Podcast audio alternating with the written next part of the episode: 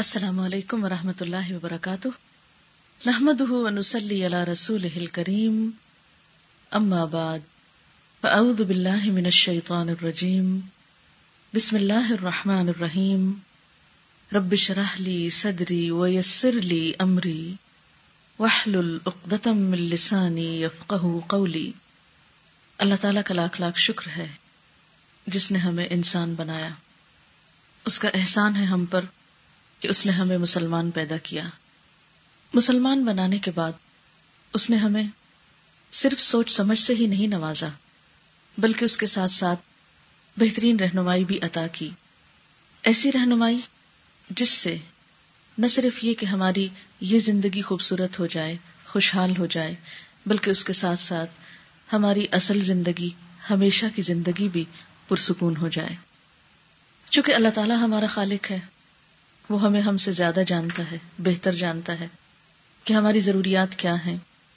تو جہاں اس نے ایک طرف ہمارے جسم کی ضروریات کے لیے طرح طرح کی نعمتیں اس دنیا میں پیدا کی ہیں، کھانے پینے کے سامان اور زندگی کی دوسری راحتیں، اور پھر اس کے لیے انسان کو کوشش کرنے اور محنت کرنے کا جذبہ بھی دیا ہے، وہاں دوسری طرف اس نے ہمارے لیے روح کی تسکین اور دل کی خوشی کے سامان بھی پیدا کیے ہیں۔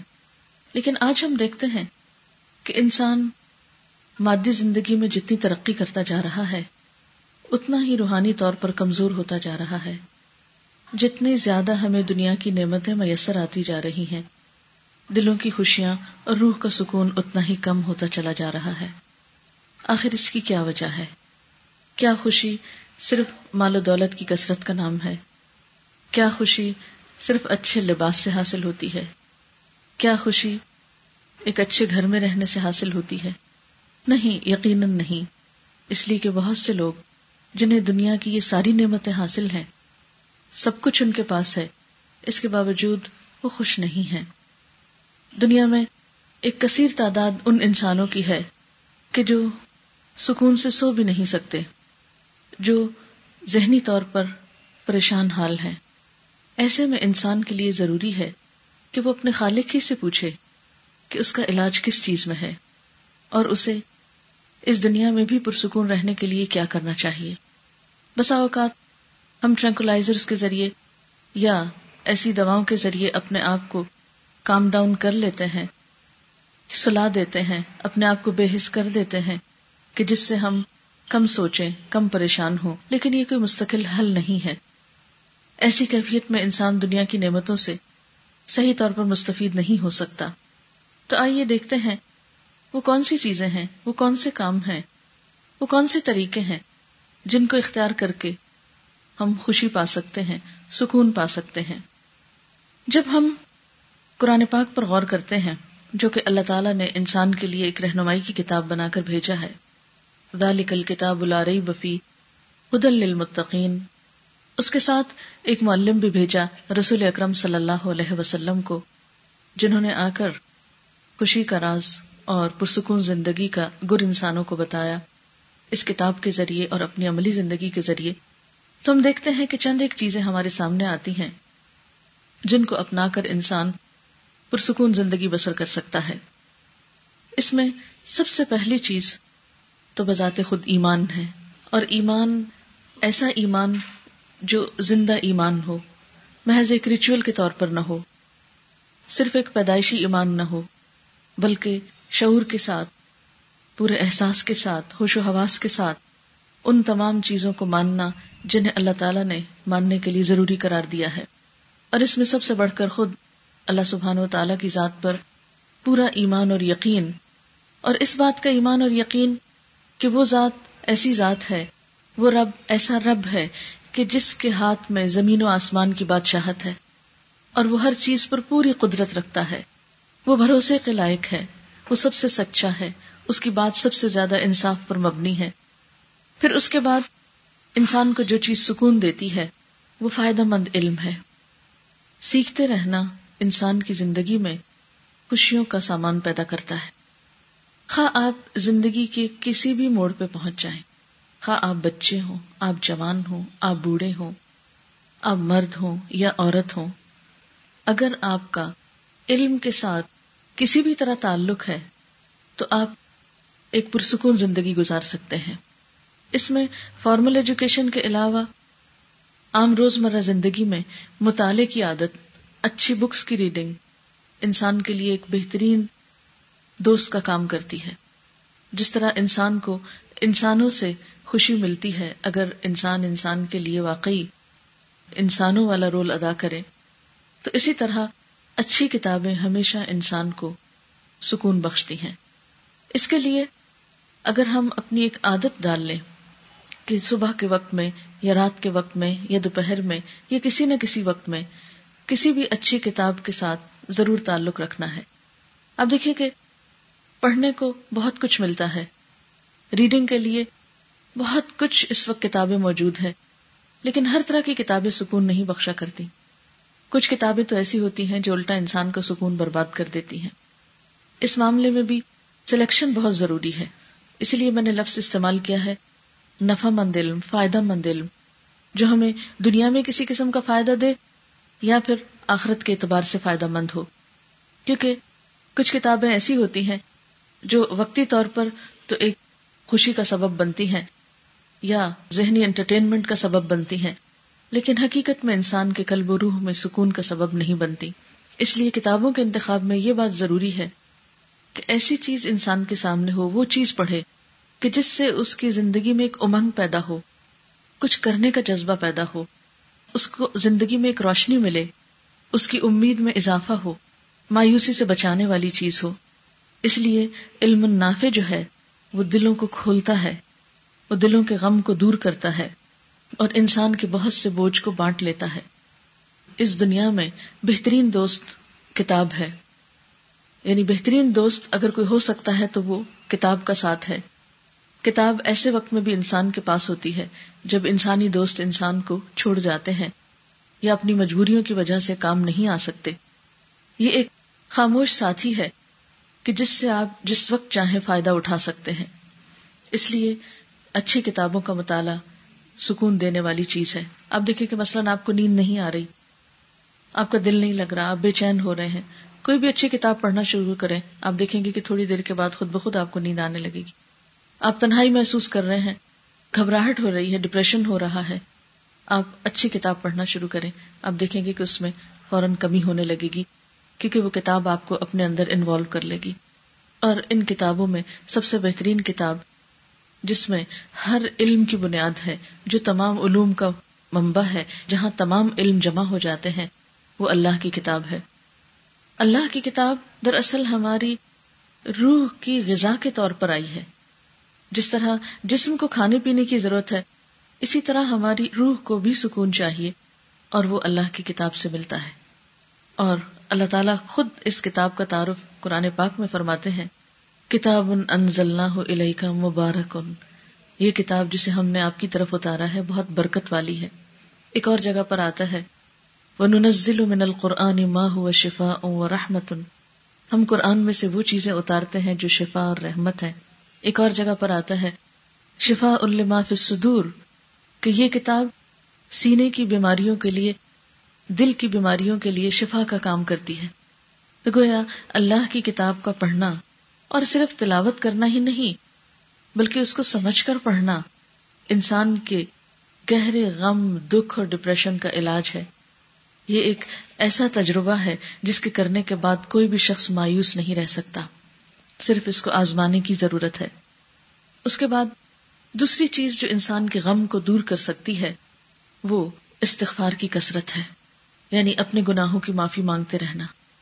ہم انسان ہیں, کمزور ہیں, ہم سے خطائیں ہوتی ہیں, اللہ تعالیٰ کے حق میں بھی ہم سے کمی ہوتی ہے, اور بندوں کے حق میں تو نہ جانے کتنی دفعہ کمی ہوتی ہے. بعض اوقات ہم سے ایسی حرکتیں ہو جاتی ہیں کہ ہمیں احساس بھی نہیں ہوتا, اندازہ بھی نہیں ہوتا, اور دوسرا شخص اس سے دکھی ہو جاتا ہے. یہ ہم میں سے ہر ایک کا تجربہ ہے.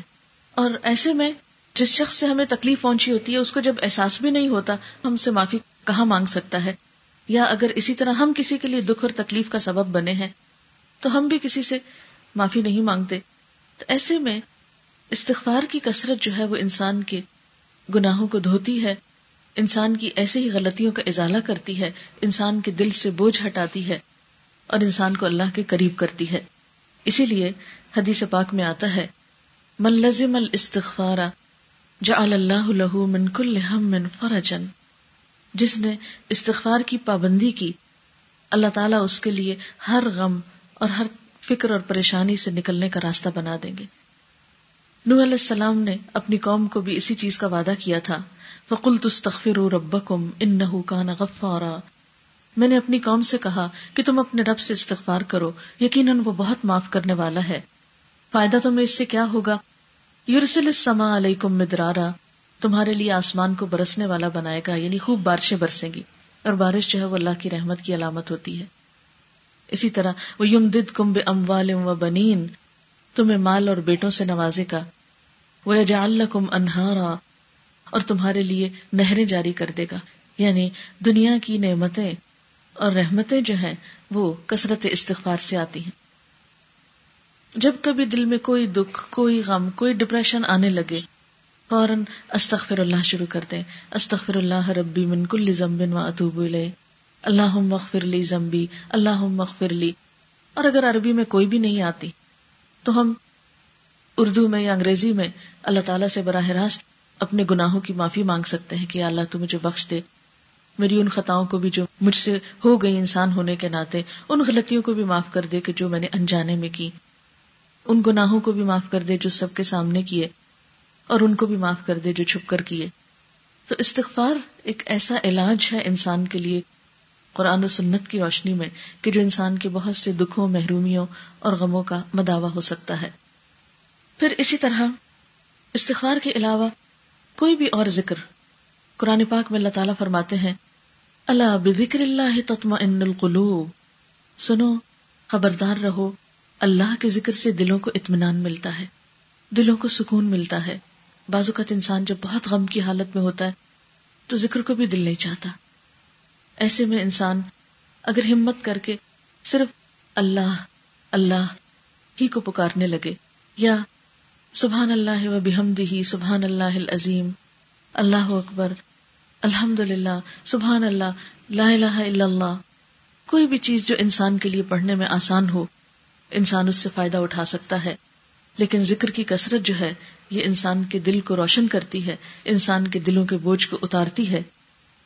ایک اور چیز جو انسان کو فائدہ دیتی ہے وہ بندوں کے ساتھ احسان کرنا ہے، اور بغیر کسی فرق کے احسان کرنا، خواہ کوئی اپنا ہم مذہب ہو، ہم وطن ہو، یا ہم زبان ہو، یا ہم رنگ ہو یا نہ ہو، کوئی شخص کسی بھی دین کا ہو، کسی بھی مذہب کا ہو، کسی بھی رنگ صورت کا ہو، کسی بھی اسٹیٹس کا ہو، کہیں کا بھی ہو، کوئی بھی انسان، اس کے ساتھ اچھائی برتنا، اس کے ساتھ احسان کرنا، اس کا بھلا کرنا، اس کے کام آنا، اس کی خیر خواہی سوچنا دلوں کو سکون بخشتا ہے۔ جب آپ کا دل سب انسانوں کے لیے محبت کرتا ہے، جب آپ کے دل میں ہر ایک کے لیے پیار ہے، جب آپ کے دل میں ہر ایک کے لیے خیر خواہی کا جذبہ ہے، تو یہ ایسی بہترین چیز ہے کہ جس کی اللہ تعالیٰ کے ہاں بہت قدر ہے، کیونکہ اللہ تعالیٰ اپنی مخلوق سے محبت کرتا ہے۔ اس لیے کسی بھی تعصب کے بغیر، کسی بھی فرق کے بغیر ہر انسان کے ساتھ خیر خواہی۔ عموماً ایسا ہوتا ہے کہ ہم یا تو اپنے خون کے رشتوں سے محبت کرتے ہیں، یا پھر اپنے دوستوں سے محبت کرتے ہیں، یا یہ کہ جو ہماری برادری یا خاندان یا زبان بولنے والا ہو اس سے محبت کرتے ہیں، یا اس کا بھلا چاہتے ہیں، یا اس کے لیے ہماری ہمدردیاں ہوتی ہیں۔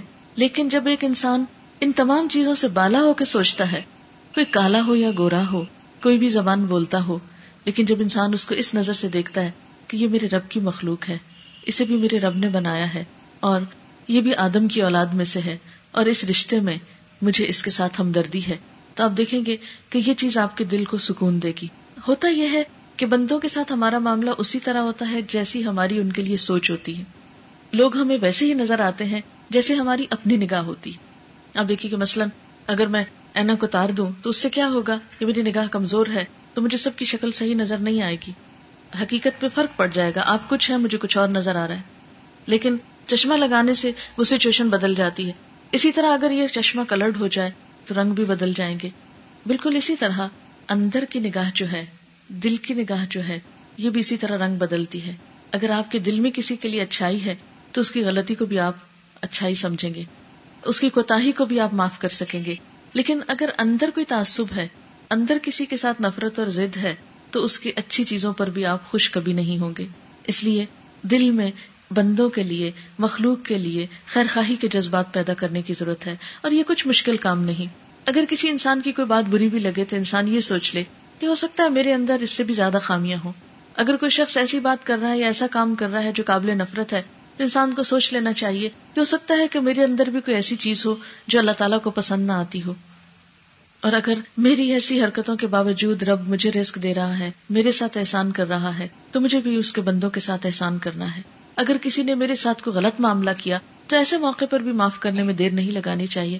روایات میں آتا ہے، قرآن پاک میں سورۃ النور میں یہ واقعہ موجود ہے، واقعہ عفق کے نام سے، کہ سیدہ عائشہ رضی اللہ تعالی عنہا پر ایک الزام لگا تھا.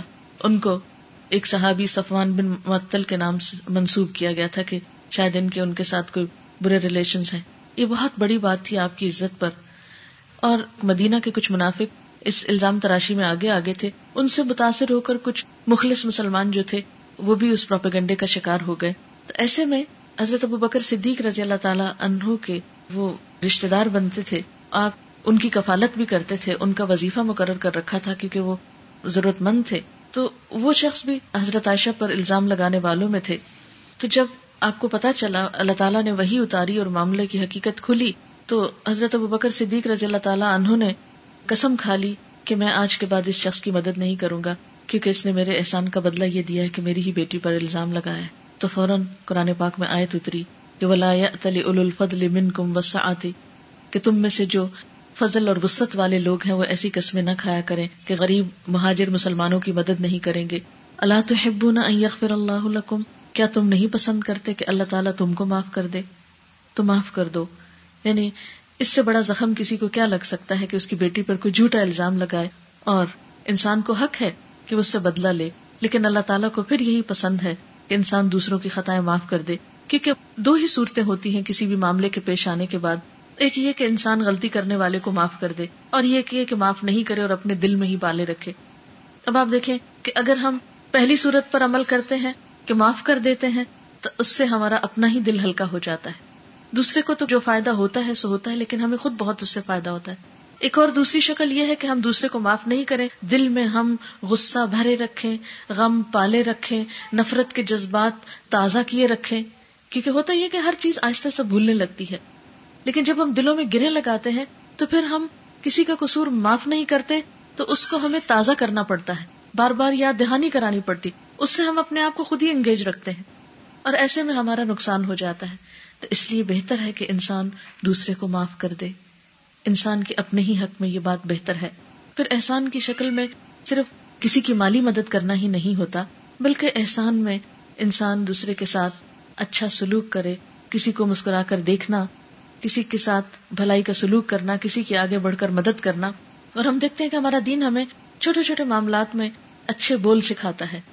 مثلاً اگر کسی مسلمان کو چھینک آ گئی ہے تو ہمیں کیا سکھایا گیا ہے کہ فوراً تم اس کو دعا دو، یرحمک اللہ کہو کہ اللہ تم پر رحم کرے. اسی طرح اگر کسی کو کوئی اچھی چیز ملی ہے تو اس کو مبارکباد دو، بارک اللہ فیکا، اللہ تمہیں اس میں برکت دے. اسی طرح مسلمان کا مسلمان پر یہ حق بتایا گیا ہے کہ جب وہ اسے دیکھے تو اس کو سلام کرے، اگر بیمار پڑ جائے تو اس کی عیادت کرے، اگر فوت ہو جائے تو اس کے جنازے پہ جائے، اس کے لیے بخشش کی دعا کرے. تو یہ چھوٹی چھوٹی چیزیں جن پر ہمارا کچھ بھی خرچ نہیں آتا. سلام کرنے پر کیا خرچ آئے گا؟ کسی کو اسمائل پاس کرنے میں ہمارا کیا خرچ آئے گا؟ کچھ بھی نہیں. اسی طرح اگر کوئی بیمار ہو گیا ہے اور ہم نے اس کا حال پوچھ لیا، یا ویسے ہی ملاقات کے وقت حال پوچھ لیا، تو ہمارا اس پر کوئی بھی خرچ نہیں آئے گا. کسی نے ہمیں سلام کیا تو ہم نے اس کا جواب دے دیا، تو دو لفظ ہی تو زبان سے بول رہے ہیں، ہم دن بھر پتہ نہیں کیا کچھ بولتے رہتے ہیں. لیکن اگر جواب دے کر ہم دوسرے کو خوش کر دیتے ہیں تو اس سے ہمارا کچھ بھی نقصان نہیں ہوتا. اور اسلام نے ان چھوٹے چھوٹے کاموں پر ہمیں نیکی کا تصور بھی دیا ہے کہ تم سلام کا آغاز کرو گے تو تمہیں تیس نیکیاں ملیں گی، جو جواب دے گا اس کو دس نیکیاں ملیں گی. یعنی چھوٹی چھوٹی چیز پر ایک شوق دلایا ہے اچھا کام کرنے کا. تو یہ انسانی تعلقات میں ایک خوشگواری پیدا کرتے ہیں.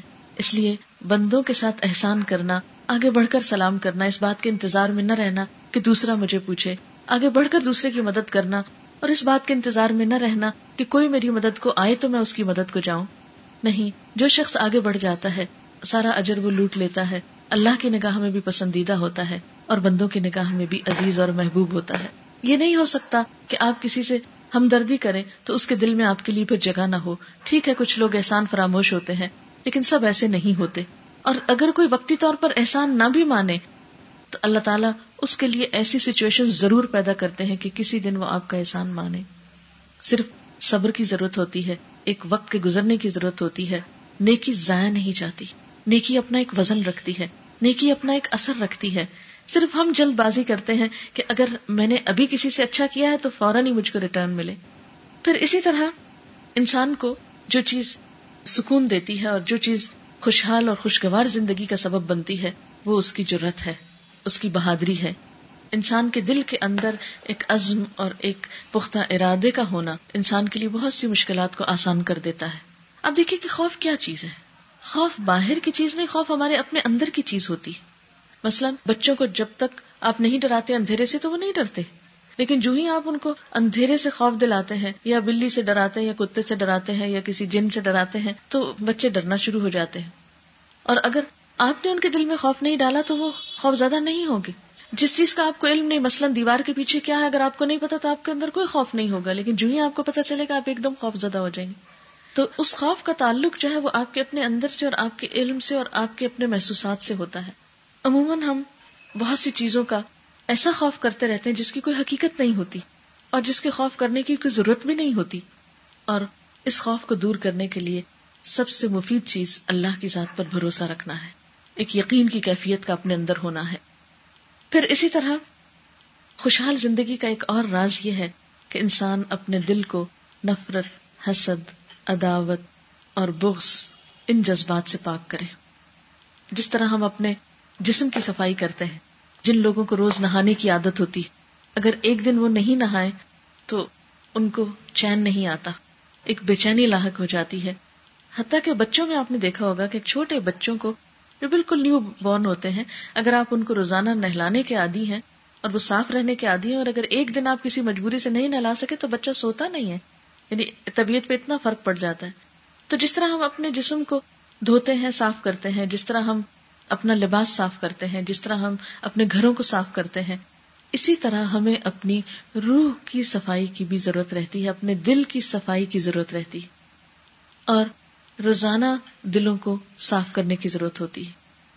اگر ہم ایک عادت بنا لیں کہ رات کو سوتے وقت صرف ایک جملہ دہرا لیا کریں کہ آج کے دن میں جس کسی نے مجھ پر کوئی زیادتی کی ہے میں نے اس کو معاف کر دیا، میں اپنے دل میں کسی کے لیے نفرت نہیں رکھوں گی، میں اپنے دل میں سیاہ داغ نہیں پڑنے دوں گی، تو آپ دیکھیں گے کہ آپ کے اپنے ہی ساتھ کیے ہوئے اس عہد اور وعدے سے خود آپ کو ریلیف ملے گا، ایک سکون اور ایک خوشی کی کیفیت آپ کے اندر آئے گی، کیونکہ اس چیز کی قدردانی کرنے والا بھی موجود ہے، آپ کے ان الفاظ کو سننے والا بھی موجود ہے۔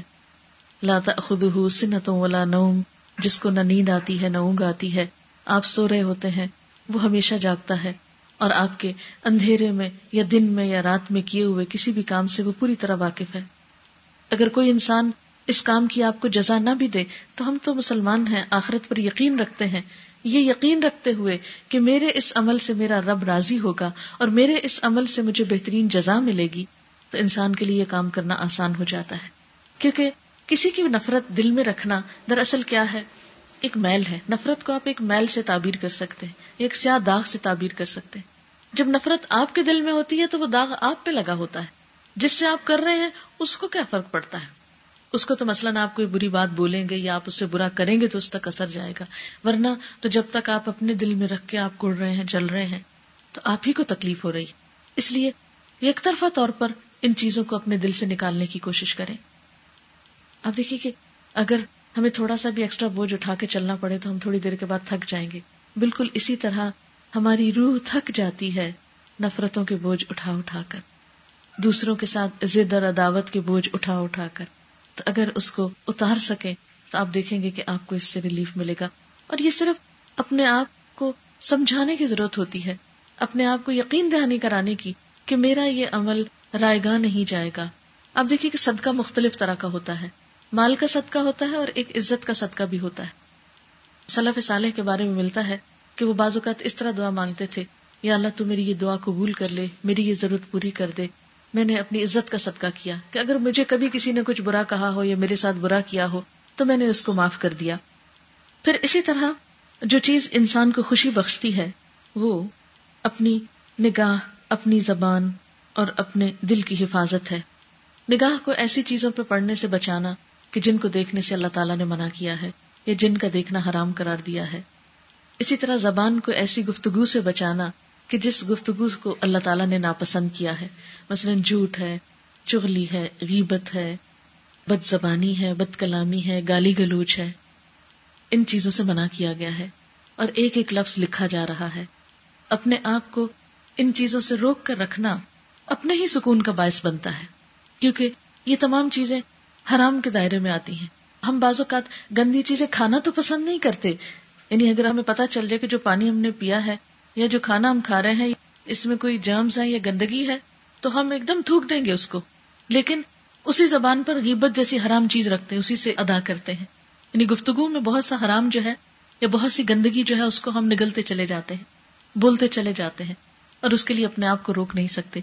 اگر ہمیں تھوڑی دیر کے لیے بے احساس ہو جائے کہ ہم جو ابیوسو لینگویج، مثلاً اگر کسی کو عادت ہو استعمال کرنے کی کہ ہم جو اپنے منہ سے یہ نکال رہے ہیں تو یہ بھی تو اسی طرح کی گندگی ہے جو اگل رہے ہیں، تو انسان اس گندگی کی کراہت کی وجہ سے اگر خود کو روک سکے اور اس کو جتنا وہ محسوس کرے گا اتنا ہی روکنے میں کامیاب ہوگا، تو آپ دیکھیں گے کہ اس عمل سے آپ کے اپنے ہی دل کو سکون ملے گا۔ پھر اسی طرح ایک اور اہم چیز جو ہے انسانوں کی پریشانی کا باعث بنتی ہے وہ فراغت ہے۔ کہتے ہیں کہ خالی ذہن شیطان کا گھر ہوتا ہے۔ فراغت انسان کی بہت بڑی دشمن ہے، اور فراغت کو بیکار کاموں سے پر نہیں کرنا چاہیے۔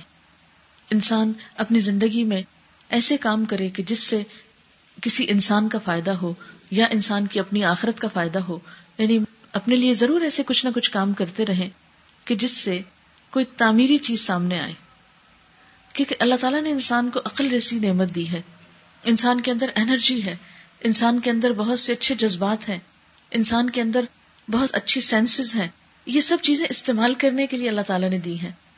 جب ہم ان کو استعمال نہیں کرتے تو ان کو زنگ لگنے لگتا ہے، اور جب زنگ لگتا ہے تو ہمارے دلوں کو پریشانی ہوتی ہے اور ڈپریشن ہوتا ہے اور غم اور بے سکونی ہوتی ہے۔ اسی لیے آپ دیکھیں کہ جو لوگ مصروف رہتے ہیں، اور مصروفیت بھی ایسی نہیں کہ کسی بھی چیز میں مصروف ہو گئے، مصروفیت ایسی کہ جو بہت پروڈکٹیو ہو، بہت اچھی ہو، مفید ہو، دوسروں کے لیے فائدہ مند ہو یا اپنی ذات کے لیے فائدہ مند ہو، تو آپ دیکھیں گے کہ ایسے لوگ پریشانی میں کم مبتلا ہوتے ہیں۔ اور خصوصی طور پر مصروفیت کے لیے ایسے کاموں کو کرنے کی ضرورت ہے کہ جس سے انسانیت کا بھلا ہو اور جس سے اللہ تعالیٰ کی رضا انسان کو حاصل ہوتی ہو۔ پھر اسی طرح قناعت بہت بہترین نعمت ہے۔ قناعت کا مطلب کیا ہے کہ جو کچھ انسان کو ملا ہے اس پر راضی ہونا سیکھے۔ جب انسان کے اندر قناعت نہیں ہوتی تو انسان کے اندر کبھی بھی چین اور سکون آ نہیں سکتا۔ قناعت کا نہ ہونا انسان کو ہر وقت بے چین رکھتا ہے۔ اگر کسی بھی انسان کی سوچ یہ ہے کہ فلاں کے پاس تو وہ چیز آ گئی، میرے پاس کیوں نہیں، فلاں کا ایسا گھر بن گیا تو میرا ابھی کیوں نہیں بنا، فلاں کے بچے اتنی ڈگری لے گئے تو میرے بچے ابھی تک کیوں پیچھے ہیں، فلاں کے بچے کی شادی ہو گئی ہے تو میرے بچے کی شادی ابھی تک کیوں نہیں ہوئی، وغیرہ وغیرہ، چھوٹی چھوٹی ایسی بہت سی چیزیں ہوتی ہیں کہ جن کے بارے میں ہم سوچ سوچ کے بے چین رہتے ہیں، پریشان ہوتے ہیں، لیکن حاصل تو کچھ نہیں ہوتا، کیونکہ جو کام جس وقت ہونا ہے اسی وقت ہونا ہے۔ کوشش کرنے کے بعد انسان کو مطمئن ہونے کی کوشش کرنی چاہیے، یعنی عملی کوشش کے بعد مطمئن ہونا چاہیے، نہ کہ بے چین، کیونکہ بے چینی کبھی بھی کسی چیز کی اصلاح کا ذریعہ نہیں بنتی۔ بے چینی مسائل کا حل نہیں ہے، بے چینی سے اور غم کھانے سے کبھی بھی کوئی مسئلہ حل نہیں ہو سکتا، بلکہ یہ بے چینی اور غم ہماری انرجی کو کھاتا ہے، ہماری صلاحیتوں کو نقصان دیتا ہے، اور جو جو ہماری انرجیز کمزور ہوتی ہیں انسان کچھ بھی اچھا کام کرنے کے قابل نہیں رہتا۔ پھر اسی طرح آج کی فکر کرنا، پچھلے کل اور اگلے کل کے لیے پریشان نہ ہونا، یہ زندگی گزارنے کا ایک خوبصورت طریقہ ہے۔ عموماً ہم دیکھیں اگر کہ ہمارے غم کیا ہیں، یا تو ماضی کا کوئی واقعہ ہمارے ذہن میں منڈلا رہا ہوگا، بار بار ہمیں کوئی بات پچھلی یاد آ رہے گی، یہ ہو گیا، کیوں ہوا، کیسے ہوا، یہ نہیں ہونا چاہیے تھا، ایسا کیوں ہو گیا، بھئی اب ہو گیا، اب تو کچھ نہیں ہو سکتا تھا، جو ہونا تھا ہو گیا، اب وہ واپس تو نہیں وقت لایا جا سکتا، اب اس چیز کو پلٹایا تو نہیں جا سکتا، ہاں یہ اس وقت سوچ سکتے ہیں کہ آئندہ ایسا نہ ہو، اس راستے کو بند کیا جائے جہاں سے یہ چیز ہو گئی، لیکن جو ہو چکا اس کا غم بالکل ایک بیکار چیز ہے. اس پہ سوچ بچار کرتے رہنا، اس پہ الجھتے رہنا، اس پہ پریشان ہونا انسان کو کچھ بھی فائدہ نہیں دیتا. اب دیکھیں کہ بعض اوقات ایک برتن ٹوٹ جاتا ہے تو ہم اس پہ ہی بے چین ہو اٹھتے ہیں. اب وہ تو ٹوٹ گیا، اب جڑ تو نہیں سکتا، ہو گیا جو ہونا تھا. اب اگر اس کے ساتھ ہم اپنا دل بھی توڑ بیٹھے تو یہ کوئی عقل مندی کی بات تو نہیں. اپنا آپ تو بہت قیمتی چیز ہے. ایک دنیا کی چھوٹی سی چیز کے نقصان کے لیے ہم اپنے آپ کو کیوں نقصان دیں؟ جو ہو گیا ہو گیا، بس ختم. اور جتنی جلدی آپ اس سے باہر آنے کی کوشش کریں گے اتنا ہی آپ کو فائدہ ہوگا. پھر اسی طرح دوسری مشکل ہماری کیا، ہم آئندہ کے بارے میں بہت سوچتے.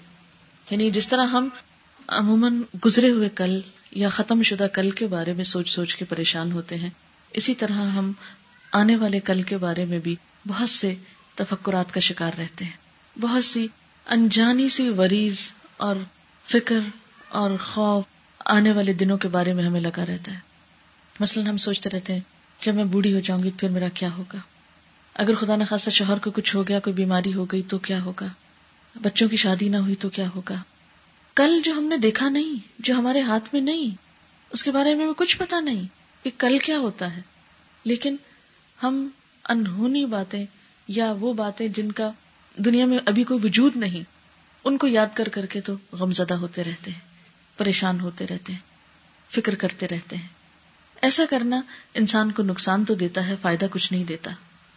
ایسے تمام امور کا علاج توکل میں ہے کہ انسان آنے والے خطرات کو سامنے رکھ کر پہلے سے پیش بندی کی کوشش کرے. لیکن ایک چیز یاد رہے کہ بہت سی چیزیں جو ہماری تقدیر کا حصہ ہیں ان کو ہم ٹال نہیں سکتے. مثلا موت کا ایک وقت مقرر ہے، آپ جتنی چاہیں فکر کریں، غم کریں، جب اس نے آنا ہے اس نے آ جانا ہے، اس نے پوچھنا نہیں ہے، انتظار نہیں کرنا. اسی طرح کچھ اور چیزیں بھی. تو ایسی چیزوں کے بارے میں دو کام ہمیں کرنا ہے.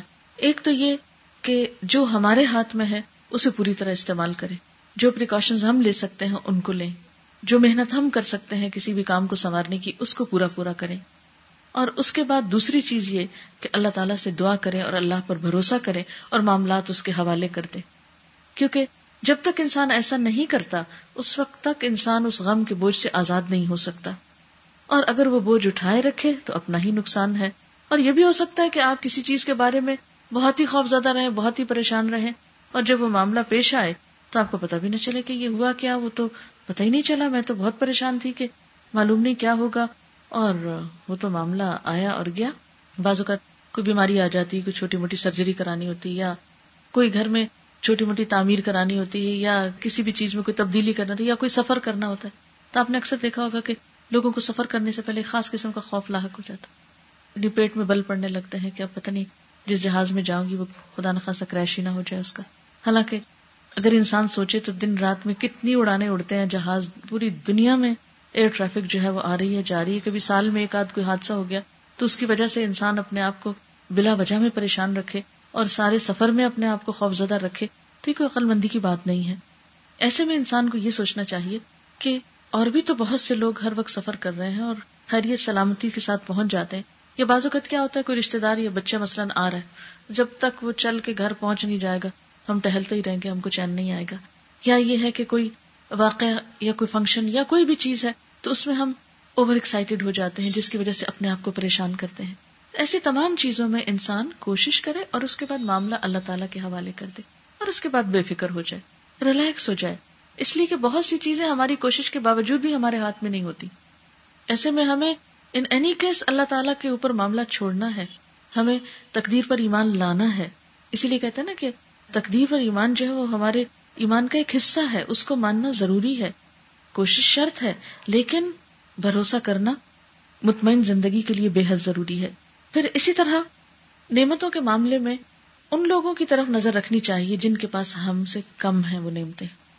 کہتے ہیں کہ دنیا کے معاملے میں اپنے سے کم تر لوگوں کو دیکھو اور دین کے معاملے میں اپنے سے آگے کے لوگوں کو دیکھو تو تمہارے دلوں کو اطمینان ہو جائے گا. مثلا دنیا کے معاملے میں اپنے سے کم تر کیسے، مثلا اگر کوئی ایک بیماری ہے تو ان لوگوں کے بارے میں سوچیں کہ جن کو ایسی ایسی بیماریاں ہیں جس سے صحت یاب ہونے کا کوئی موقع نہیں، جن کو ڈاکٹرز جواب دے چکے ہیں. اگر ہمارے پاس زندگی کی کسی بھی نعمت کی کوئی کمی ہے، مثلا اگر کسی کے پاس صرف بیٹیاں ہیں بیٹا نہیں، تو عام طور لوگ بہت غمزدہ رہتے، بیٹا نہیں، ساری زندگی جو ہے وہ غم مناتے رہتے. تو دیکھیں کئی ایسے لوگ بھی ہوں گے کہ جن کے پاس بیٹیاں بھی نہیں ہیں. اسی طرح بعض اوقات یہ ہوتا ہے کہ اولاد ہے ہی نہیں، شادی ہوئی اولاد نہیں، ایسے میں ان لوگوں کی طرف دیکھ لینا چاہیے جن کی شادی بھی نہیں ہوئی. یا بہت سے لوگ ہمارے آس پاس ایسے بھی ہو سکتے ہیں کہ جو ساری زندگی شادی کے ہی انتظار میں بیٹھے رہے. اسی طرح اگر کسی کی شادی نہیں ہوئی لیکن صحت مند زندگی گزار رہا ہے، کسی پر ڈپینڈ نہیں کر رہا، تو اس کو دیکھنا چاہیے. ایسے بہت سے لوگ کہ جو شادی کے بعد پریشان ہیں. یعنی اس دنیا میں اگر دیکھا جائے تو ہر شخص کسی نہ کسی طرح آزمایا جا رہا ہے. جب ہم اس دنیا کو امتحان کی جگہ نہیں جنت سمجھتے ہیں تو مشکلات پیدا ہوتی ہیں، جبکہ اللہ سبحانہ وتعالیٰ نے قرآن پاک میں واضح طور پر فرما دیا، خلق الموت والحیات لیبلوکم ایکم احسن عملا، کہ اس نے موت اور زندگی اس لیے بنائی کہ وہ آزما کر دیکھے تمہیں اچھے کام کون کرتا ہے. ہمیں جو کچھ بھی ملا ہے، نعمتیں ملی ہیں یا غم ملے، یہ سب ہمارے امتحان کے ہی پرچے ہیں مختلف. کوئی اچھائی میں آزمایا جا رہا ہے، نعمت دے کے آزمایا جا رہا ہے، کوئی پریشان کر کے آزمایا جا رہا ہے، کوئی بیماری سے آزمایا جا رہا ہے، کوئی اولاد سے آزمایا جا رہا ہے، کوئی شوہر سے آزمایا جا رہا ہے، کوئی مال کی وجہ سے کاروبار میں نقصان سے آزمایا جا رہا ہے. یہ دنیا ہر شخص کے لیے کسی نہ کسی طرح ایک امتحان ہے. کوئی شخص آپ کو ایسا نہیں ملے گا، ہاں کوئی بادشاہ ہو یا فقیر ہو، کہ جس کی زندگی میں کوئی امتحان نہ ہو یا جس کی زندگی میں کوئی پریشانی نہ ہو. ایسے میں انسان ہمیشہ ان لوگوں کی طرف نظر ڈالے کہ جو اس تکلیف میں اس سے بھی زیادہ مبتلا ہیں. پھر اسی طرح ایک اور اہم اصول یہ ہے کہ انسان دوسروں سے توقعات کم رکھے. انسان کو پریشانی اس وقت زیادہ ہوتی ہے جب اس کی توقع دوسرے سے بہت ہوتی ہے. عام طور پر ہم دیکھتے ہیں کہ بچے ماں باپ سے بہت توقع رکھتے ہیں یا ماں باپ بچوں سے بہت توقع رکھتے ہیں، جس کی وجہ سے جب وہ ایک دوسرے کی پوری نہیں کرتے تو آپس میں کلیشز ہوتے ہیں. مثلا ماں باپ بچوں سے توقع رکھتے ہیں کہ وہ فلاں ڈگری ضرور حاصل کریں. مثلا بہت سے لوگوں کو اگر خود ڈاکٹر بننے کا شوق تھا، نہیں بن سکے، تو وہ چاہتے ہیں کہ بچوں میں سے تو ضروری کوئی بن جائے. اور بعض اوقات ہم اپنے شوق بچوں پہ پورے کرنے کے لیے ان کو ناروا بوجھ تلے ڈال دیتے ہیں، ان کی زندگی حرام کر دیتے ہیں، ان سے ایسے کام لیتے ہیں کہ جس کے وہ اہل نہیں ہوتے. پھر جب وہ ان کو نبھا نہیں پاتے اور خود پریشان ہوتے تو ہم کو پریشان کرتے ہیں. اسی طرح بچے عام طور پر شکوے شکایات کرتے رہتے ہیں اپنے والدین سے کہ انہیں ان سے بہت سی توقعات تھی جو انہوں نے پوری نہیں کی، وہ ان کی توقعات پہ پورا نہیں اترے. شوہر اور بیوی کے درمیان جو بھی جھگڑے اگر دیکھا جائے تو ان میں سے نائنٹی پرسینٹ جو ہیں وہ صرف توقعات کی وجہ سے. بیوی ایکسپیکٹ کرتی ہے شوہر سے کہ وہ اپنی محبت کا اظہار کرے، شوہر بیوی سے کچھ ایکسپیکٹیشنز رکھے ہوئے ہیں. دونوں ہی ایک دوسرے کی توقعات پوری نہیں کرتے اور محض انتظار کرتے ہیں کہ دوسرا پہل کرے. پھر یہ کہ انسان انسان ہے، کمزور ہے، جب وہ پوری نہیں کر سکتا پھر ہمارے دل میں شکوہ پیدا ہوتا ہے. پھر ہم شکوہ کرتے نہیں تو اس کو دل میں رکھتے، پھر اس سے غم پیدا ہوتا ہے اور اس سے تعلقات میں ایک کولڈنس آ جاتی ہے، ایک سرد مہری آ جاتی ہے. اور شیطان کا تو کام ہی کیا ہے کہ تھوڑا سا ایسا موقع اس کو ملے وہ وسوسے پیدا کر کر کے اس رائی کو پہاڑ بنا دے اور زندگی کو دشوار کر دے. تو ایسی صورت میں یہ بہت ضروری ہے کہ انسان دوسرے انسانوں سے ان کی حیثیت کے مطابق ہی توقع رکھے. یہ تو بالکل ایسی نہیں جیسے اگر ایک شخص کے پاس ہزار روپے ہیں تو آپ توقع رکھ بیٹھیں کہ وہ لاکھ سے آپ کی مدد کرے. وہ کیسے کرے، اس کے پاس ہے ہی ہزار. تو ہم میں سے ہر شخص کی لمٹس ہیں. اور عموماً ہوتا کیا ہے، اگر کوئی ہم سے اچھی طرح پیش آ گیا، یہ کسی نے ہم سے تھوڑی سی ہمدردی کر لی، ہم اس سے اب اتنی توقع رکھ بیٹھتے ہیں کہ شاید اس کے پاس کوئی جادو کی چھڑی اور سارے ہمارے مسائل حل کر دے گا. حالانکہ یہ ممکن نہیں ہوتا، انسانوں کے بس میں نہیں ہوتا. لیکن ہماری غلط توقعات ہمیں اس سے مایوس کرتی ہیں. جب ہم مایوس ہوتے ہیں تو پھر ہمارے دل ٹوٹتے ہیں، پھر ہم دوسروں کے بارے میں وہ زبان استعمال کرتے ہیں جو ہمیں نہیں کرنی چاہیے. تو عموماً جو خاندانوں میں یا رشتہ داروں کے درمیان تعلقات کی خرابی ہوتی ہے وہ اسی وجہ سے ہوتی ہے. اور پھر ہم اس معاملے میں دوسرے کو ایکسکیوز بھی نہیں کر سکتے. ہم کہتے ہیں نہیں نہیں وہ کر سکتا، وہ جان بوجھ کے نہیں کر رہا. حالانکہ بعض اوقات بہت جینوئنلی دوسرا شخص ہماری توقع پہ پورا نہیں اتر سکتا. کسی کے یہاں بیماری ہو سکتی ہے، کوئی مجبوری ہو سکتی ہے، کوئی سفر ہو سکتا ہے، کوئی مصروفیت ہو سکتی ہے، جس کی بنا پر دوسرا شخص ہمارے کام نہیں آ سکتا. اسی لیے اللہ تعالیٰ نے نیکی کس کو بتایا ہے، کس کا اجر اپنے پاس رکھا ہے. نیکی وہ ہے کہ جب کسی انسان کے ساتھ آپ احسان کریں تو اس سے بدلہ نہ چاہیں. نیکی کر دریا میں ڈال، اس کا بدلہ اللہ سے چاہیں. اگر وہ انسان جواب میں شکریہ کہہ دے تو وہ اس کی اپنی مرضی، لیکن شکریہ کی ڈیمانڈ رکھنا بھی درست نہیں کہ آپ ایکسپیکٹ کریں کہ دوسرا آپ کو ضرور تھینکس کرے یا دوسرا آپ کو ریٹرن میں اتنا ہی کچھ دے. مثلاً آپ دیکھیے کہ تحفے کا لین دین جو ہے ایک محبت کو بڑھانے والی چیز ہے، لیکن جب سے تحفوں کا لین دین برابر کے بدلے کے طور پر ہوا، یہ ایکسپیکٹیشن کے ساتھ ہونے لگا، تو وہ تحفے بھی ایک وبال جان بن گئے، بوجھ بن گئے، لے کر ایک پریشانی میں مبتلا ہو گئے کہ اب یہ کس دن لوٹائیں. اور کیسے لوٹائیں گے؟ اتنی بڑی چیز واپس کیسے ہوگی؟ وہ خواہ مخواہ ایک پریشانیوں میں اضافے کا ذریعہ بن گئی۔ وہی چیز جو خوشی اور محبت کا ذریعہ ہو سکتی تھی، وہی چیز تعلقات کی خرابی کا ذریعہ ہو گئی۔ پھر اسی طرح زندگی میں جب کوئی غم آئے تو اس کا کمپیریزن کریں ان خوشیوں سے جو اب تک آپ دیکھ چکے ہیں۔ کوئی نعمت چھن جائے تو ان نعمتوں کو اس وقت یاد کریں کہ جو آپ یہ آپ کے پاس ہیں۔ مثال کے طور پر اگر آپ کی نگاہ کمزور ہو گئی تو اب اس پہ غم کرنے کی بجائے یہ سوچیں کہ الحمدللہ میری زبان بہت اچھی چلتی ہے ابھی تک، یا یہ کہ میرے کان بہت اچھے سنتے ہیں، یا یہ کہ میرے پاؤں چلتے ہیں، میں کسی پہ ڈیپینڈنٹ نہیں ہوں۔ کوئی بات نہیں، اگر نگاہ کمزور ہوگی اتنے سال ٹھیک بھی تو تھی۔ تو اگر کوئی ایک چیز چلی جائے تو فوراً یاد کریں کہ ہے کیا کچھ میرے پاس، اس سے آپ کا غم ہلکا ہو جائے گا۔ آپ دیکھیے کہ غم اور دکھ کو جتنا ہم محسوس کریں گے اتنا ہی وہ ہم پہ تاری اور حاوی ہوتا چلا جائے گا۔ بہت سے لوگ جب ان پہ غم آتا ہے پرواہ نہیں کرتے تو وہ غم بھی ناغم ہو جاتا ہے یا بے غم ہو جاتا ہے۔ مثلاً آپ دیکھیں، اس کو آپ یوں پہچان سکتے ہیں جیسے بازو کا سردی ہوتی، تو کچھ طبیعتیں ایسی ہوتی ہیں کہ جن کو سردی بہت لگتی ہے، وہ تھوڑا سا بھی موسم بدلے تو بیمار پڑ جاتے ہیں کیونکہ وہ سردی محسوس کرنے کی جسم میں اس کی صلاحیت بہت ہے۔ اسی طرح کچھ لوگ بہت زیادہ اپنے آپ کو سینسیٹیو بنا دیتے ہیں، چھوٹی سی بات کو اتنا زیادہ محسوس کر لیتے ہیں کہ بیمار پڑ جاتے ہیں۔ تو یہ جو اوور سینسیٹیو ہونا ہے یہ کوئی خوبی نہیں ہے، یہ اپنے ہی حق میں نقصان دہ ہے۔ اللہ تعالیٰ نے ہمیں سینسز دی ہیں، محض اپنی ذات کے لیے سینسیٹیو ہونے کے لیے نہیں، وہ سینسز دی ہیں کہ ہم کوئی اچھے تعمیری کام کریں، اپنے آپ کو کسی کام میں لگائیں۔ جب ہماری یہ صلاحیتیں کسی چیز میں لگنے لگتی ہیں تو پھر بہت سی باتیں ہمارے اوپر اثر بھی نہیں کرتی، کیونکہ ایسا انسان اپنے احساسات کو کسی اور چیز میں استعمال کر رہا ہے۔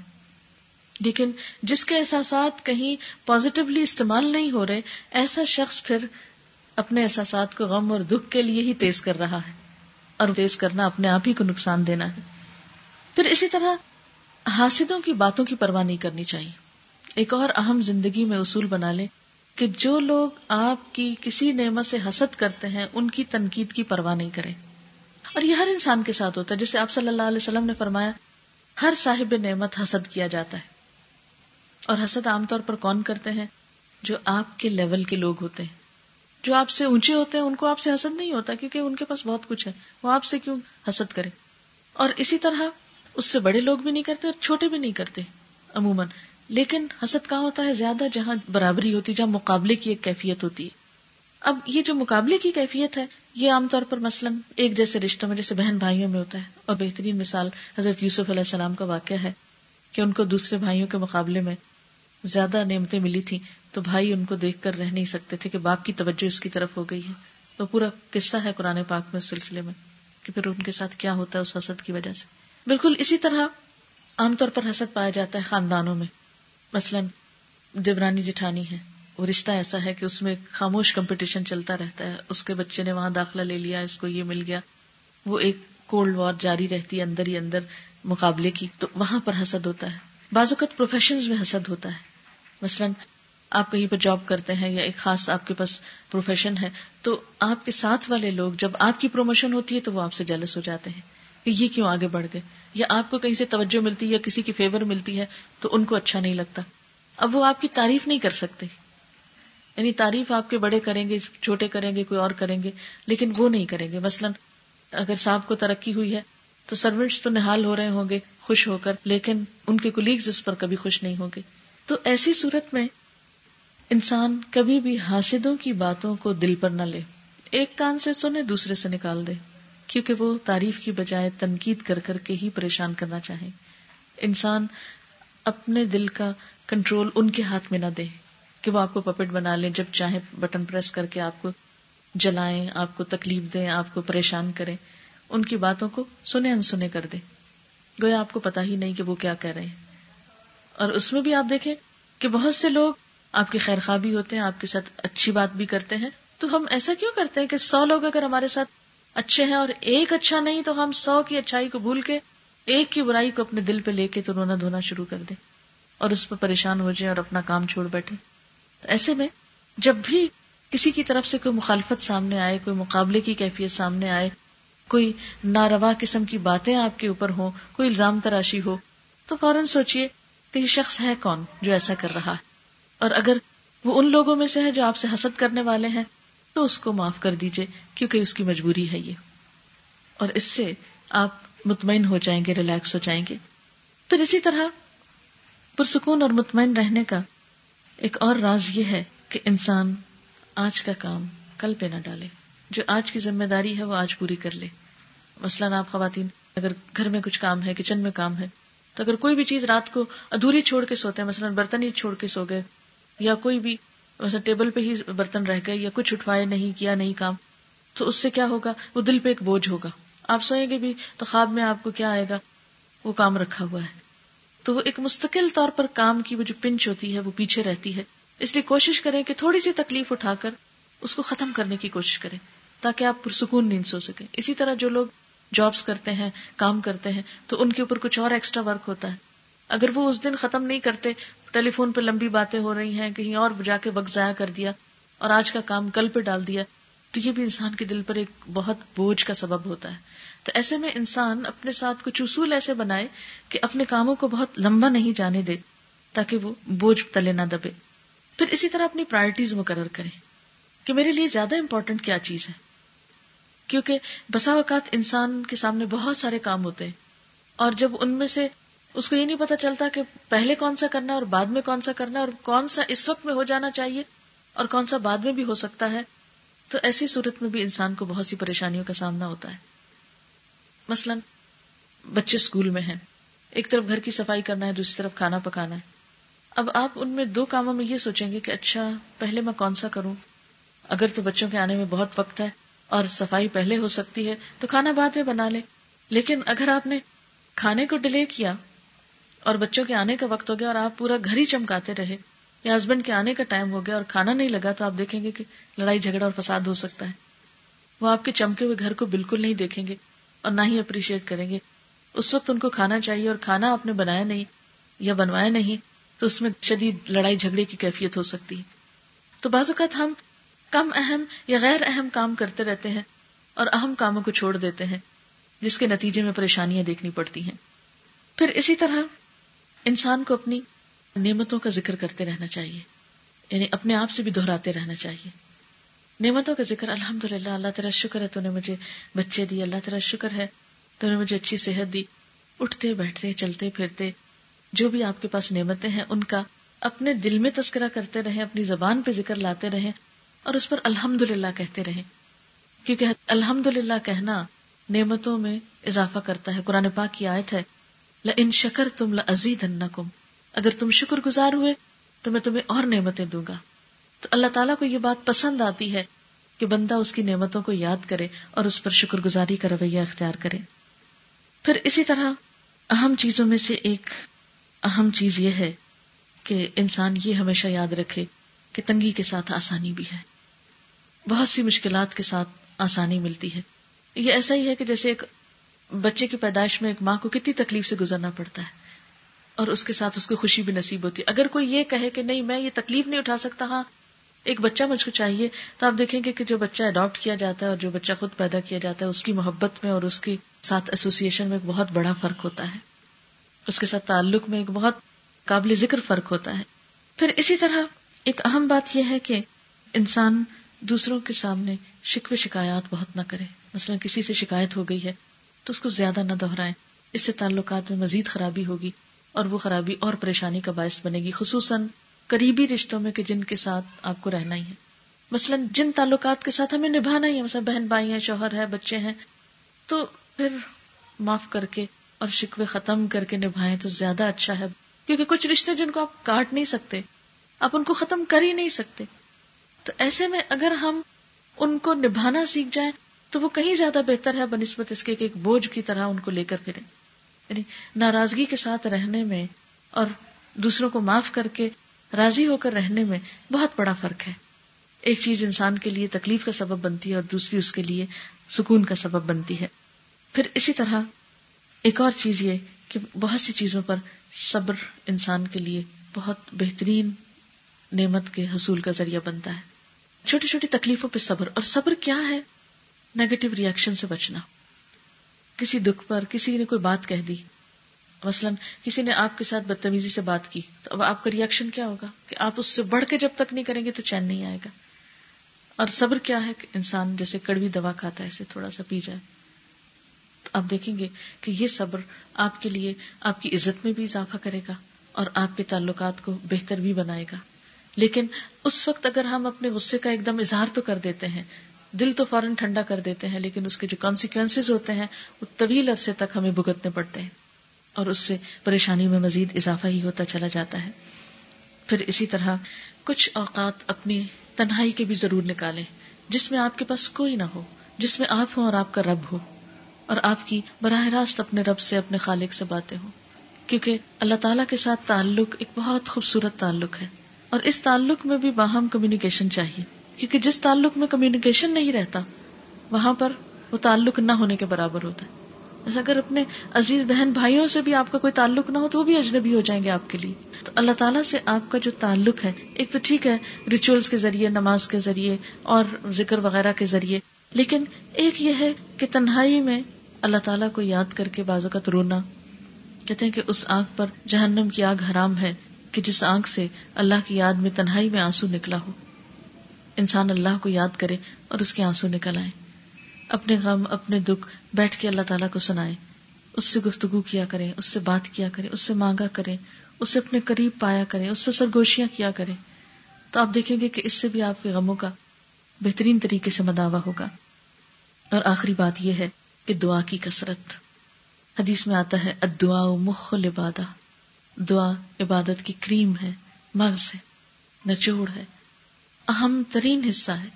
تمام عبادات کا اہم ترین حصہ دعا ہے. نماز تو ہے ہی دعا، پریئر کہتے ہیں اس کو. روزے کے آخر میں بھی دعا مانگتے ہیں، حج میں آپ دیکھیں کتنی دعائیں مانگتے ہیں. تو یہ دعا جو ہے یہ انسان کے لیے بہت بڑا ہتھیار ہے. دعا مومن کا ہتھیار ہے. مومن اپنے غم کو دعا میں ڈھال لیتا ہے، مومن اپنی پریشانیوں اور فکروں کو دعا میں تبدیل کر لیتا ہے. جس شخص کو یہ توفیق ہو جائے اس کے لیے زندگی پھر آسان ہونے لگتی ہے. لیکن جو شخص اپنے رب سے مانگتا نہیں، رب اس سے ناراض ہوتا ہے، کیونکہ دعا ایک ایسی چیز ہے کہ جو بندے اور رب کے درمیان ایک تعلق قائم کرتی ہے. دعا ان مشکلات میں بھی فائدہ دیتی ہے جو نازل ہو چکی ہوں، اور ان مشکلات میں بھی یقیناً فائدہ دیتی ہے جو ابھی تک آئی نہ ہو.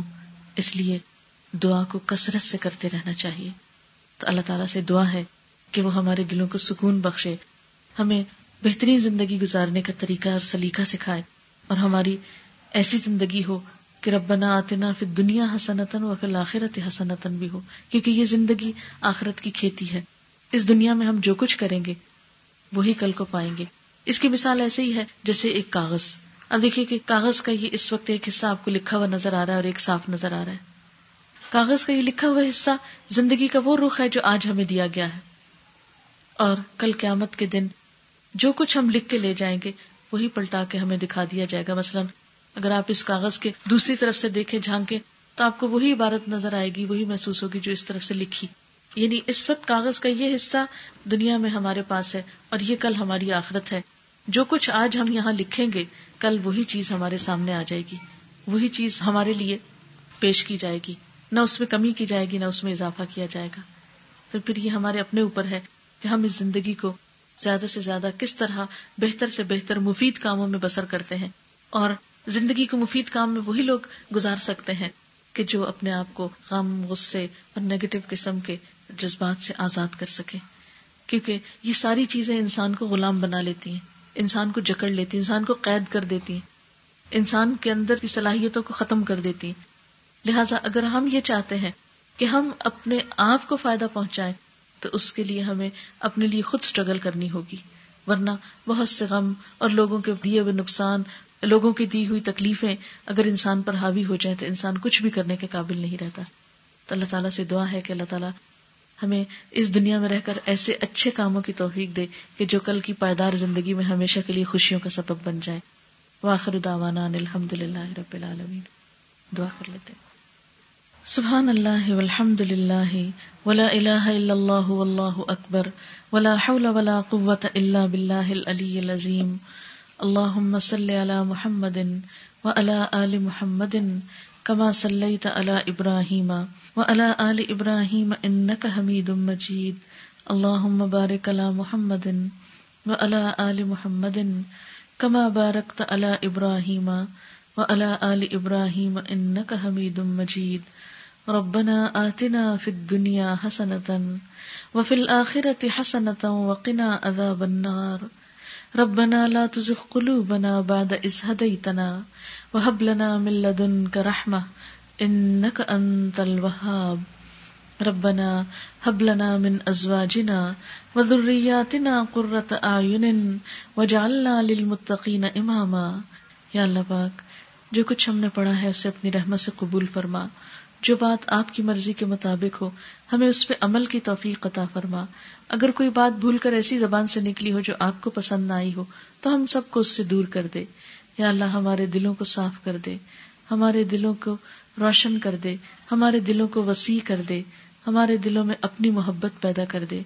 یا اللہ ہمیں اچھے کاموں کی محبت دے دے. یا اللہ ہمیں اپنے وقت کو ضائع کرنے سے بچا. یا اللہ ہمیں اپنی زندگی کی قدر کرنا سکھا. یا رب العالمین، تو اس گھر پر اپنی خیر و برکت نازل فرما. جنہوں نے یہ پروگرام ارینج کیا ہے یا اللہ انہیں دنیا اور آخرت کی برکتیں اور سعادتیں نصیب فرما. جتنی بھی بہنیں یہاں تشریف لائی ہیں اللہ ان کی دنیا اور آخرت کے سارے غم دکھ اور تکلیفیں دور فرما. یا اللہ ہمیں اپنی محبت عطا کر. یا رب العالمین، ہماری کوتاہیوں سے درگزر فرما، ہمیں اپنا قرب عطا کر، ہمیں اپنے خاص بندوں میں شامل کر لے، ہم سے وہ کام لے لے جو تجھے پسند آ جائے. یا اللہ تمام بیماروں کو صحت دے، سب دکھی لوگوں کے دکھ دور فرما. یا رب العالمین، جتنے بھی حاجت مند ہیں ان کی جو بھی حاجات ہیں ان کو پورا فرما. ربنا تقبل منا انك انت السميع العليم وتب علينا انك انت التواب الرحيم وصلى الله تعالى على خير خلقه محمد وعلى آله واصحابه واهل بيته اجمعين برحمتك يا ارحم الراحمين. الہی آمین. سبحانك اللهم وبحمدك نشهد ان لا اله الا انت نستغفرك ونتوب اليك.